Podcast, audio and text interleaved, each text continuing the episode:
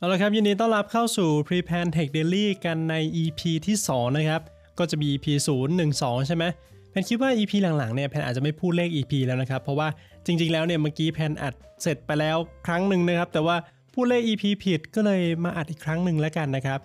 ก็ใน EP 2 นี้นะครับเรายังอยู่ในงาน CES 2022 เหมือนเดิมนะครับ ในงาน CES เนี่ยก็ไม่ได้มีเพียงแค่ฮาร์ดแวร์ครับยังมีซอฟต์แวร์อีกด้วย ในวันนี้เนี่ยแพนหยิบยก จาก Google มาเลยนะครับ แบรนด์ซอฟต์แวร์แบรนด์ดังเลยนะครับ ในปีนี้นะครับเขาก็ประกาศนะครับ roadmap ของทั้งปีว่าจะมีการพัฒนา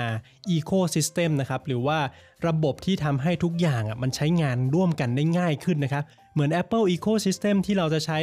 AirPods ร่วมกับ iPhone ร่วมกับ iPad นะครับหรือว่าร่วมกับ MacBook ในการส่งรูป ไม่ว่าจะเป็น AirDrop หรือว่า Continuity ต่างๆนะครับแต่ว่ามาในปีนี้เนี่ย Google เขาพยายามจะเลียนแบบครับ ทำให้ได้เหมือน Apple ก็คือทำให้ผู้ใช้งานอย่างเราเนี่ยแหละ ใช้งานได้สนุกมากขึ้นครับเชื่อว่าหลายคนที่เออไม่ได้ใช้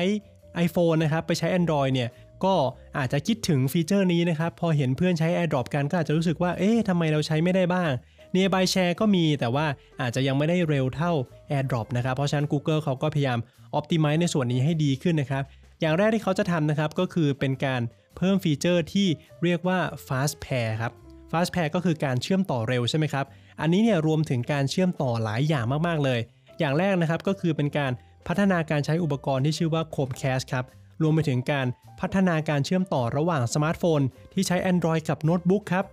แล้วก็ Google เนี่ยออกมาประกาศเองเลยนะครับว่านี่เป็นครั้งแรกเลย ที่เราจะโฟกัสด้านซอฟต์แวร์ ให้เข้ากับระบบปฏิบัติการอื่น เช่น Windows นะครับ อย่างแรกที่ทาง Google ประกาศนะครับก็คือ FastPair เนี่ย เป็นการร่วมมือกันระหว่าง Google, Acer, HP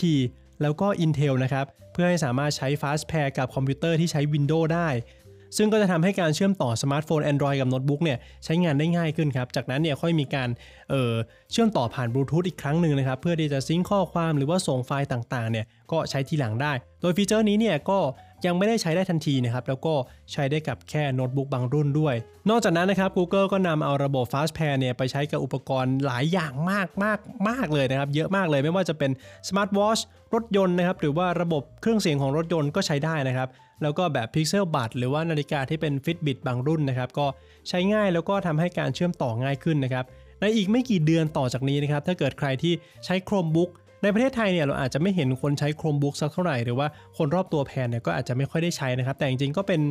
เรียกว่าเป็นโน้ตบุ๊กที่ที่ดีนะในระดับหนึ่ง Chromebook เนี่ยก็จะเล็กกว่าโน้ตบุ๊กนะครับ ตรงที่ไม่ได้มีระบบปฏิบัติการเต็มสตรีมนะครับ เหมือน Mac OS หรือว่า Windows 11 นะครับ ก็จะเป็น Chrome นี่แหละก็คือ OS ของ Google นั่นเองนะครับ จะทำให้การเชื่อมต่อกับหูฟัง เชื่อมต่อหูฟังกับ Chromebook หรือว่าจะไปแคสขึ้นอะไรต่างๆเนี่ยก็ทำได้ง่ายมากขึ้น แม้กระทั่งการเชื่อมต่อผ่านสมาร์ทโฟน Android ก็ทำได้ง่ายเหมือนกันครับ Google ยังบอกอีกนะครับว่าในอนาคตเนี่ยเขาจะทำให้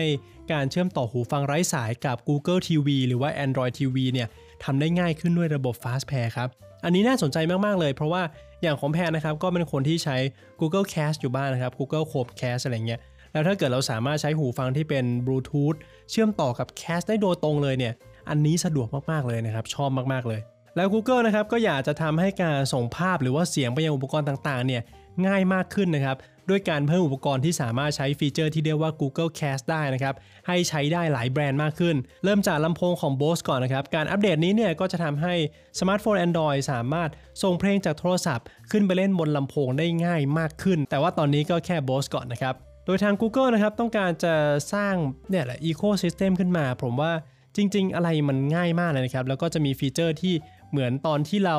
ดูหนังอยู่แล้วมีสายโทรศัพท์เข้า แล้วก็หูฟังแล้วก็สวิชจากที่เราดูหนังไปเป็นโทรศัพท์ที่เรารับโทรศัพท์เนี่ยอันนี้ก็ก็จะมีเหมือนกันในอนาคตนะครับ แต่ว่า Google ก็ไม่ได้การันตีนะครับว่าเฮ้ยไอฟีเจอร์ที่ผมพูดมาทั้งหมดเนี่ยมันจะมาในเดือนไหนแต่ว่ามาแน่นอน แล้วก็ยังมีการที่จะทำให้หูฟังเนี่ยรองรับฟีเจอร์ Spatial Audio ด้วย โอ้โห เรียกได้ว่าคล้ายคลึงกับ Apple มาก ๆ เลยนะครับ เนี่ยผมว่ามันน่าสนใจมากนะครับ แล้วก็อีกอย่างหนึ่งที่เขาพัฒนานะครับ ก็คือ Wear OS ครับ หลายๆ คนอาจจะไม่คุ้นชื่อนี้นะครับ Wear OS เนี่ยเป็น OS สำหรับนาฬิกานะครับ ซึ่ง Samsung Galaxy รุ่นที่แพนเคยรีวิวผ่านแบรไตเนี่ยเขาก็หันกลับมาใช้ Wear OS แล้ว แต่ก่อนเขาจะใช้เป็นไทเซนนะครับ ก็เป็น OS ของทาง Samsung แต่ว่าเออ Samsung ก็อะให้ Apple เอ้ยไม่ใช่ให้ให้ Google เข้ามาทำให้ Google มาดูแลตรง OS น่าจะง่ายกว่า ตัวเองก็ทำแค่ฮาร์ดแวร์ไปนะครับ ก็ เขาจะอัปเดตให้สามารถใช้งานควบคู่กับ Chromebook ได้ดีขึ้น แล้วก็สามารถปลดล็อกของเอ่อ Windows 11 ได้ด้วยนะครับ อันนี้น่าสนใจ แล้วก็อีกอย่างหนึ่งนะครับ Wear OS สามารถเป็นกุญแจรถได้ด้วยนะครับ เริ่มแรกก็จะ partner กับทาง BMW ก่อน แล้วก็เดี๋ยวต่อไปเขาก็จะพยายามขยายมากขึ้น เพื่อให้นาฬิกาของเราเนี่ยแทนกุญแจรถได้นั่นเองครับ อ่าแล้วก็สุดท้ายนะครับก็เป็นเรื่องของ Google Assistant ครับเขาก็จะพยายามทำให้ Google Assistant เนี่ยมีความสามารถที่หลากหลายมากขึ้น อย่างที่เขาพยายามจะทำนะครับก็คือสามารถควบคุมรถได้ครับ ไม่ได้แบบเหมือนรถบังคับอะไรประมาณนั้นนะ แค่ประมาณว่าควบคุมอุณหภูมิแอร์หรือว่าสั่งล็อกหรือว่าปลดล็อกรถของเรานะครับหรือว่าถ้าเกิดเรากำลังจะขึ้นรถให้เปิดแอร์ไว้ก่อนอะไรประมาณนี้นะครับซึ่งแพนก็คิดว่าถือว่าเป็นเรื่องที่ดีนะครับแล้วรถในปัจจุบันและในอนาคตเนี่ยก็ มีแนวโน้มว่าจะไปทางรถยนต์ไฟฟ้ามากขึ้น Google บอกนะครับว่าฟีเจอร์นี้เนี่ยจะใช้ได้กับรถยนต์ของ Volvo ก่อน ในอีกไม่กี่เดือนข้างหน้านะ แล้วก็จะมีแบรนด์อื่นตามเข้ามานะครับ ก็ต้องดูกันว่า Google จะสามารถ negotiate หรือว่าต่อรองกันกับแบรนด์อื่นๆ ได้มากแค่ไหนครับ นี่นะครับก็เป็นสิ่งที่ Google เขาวาง roadmap สำหรับปีนี้ในงาน CES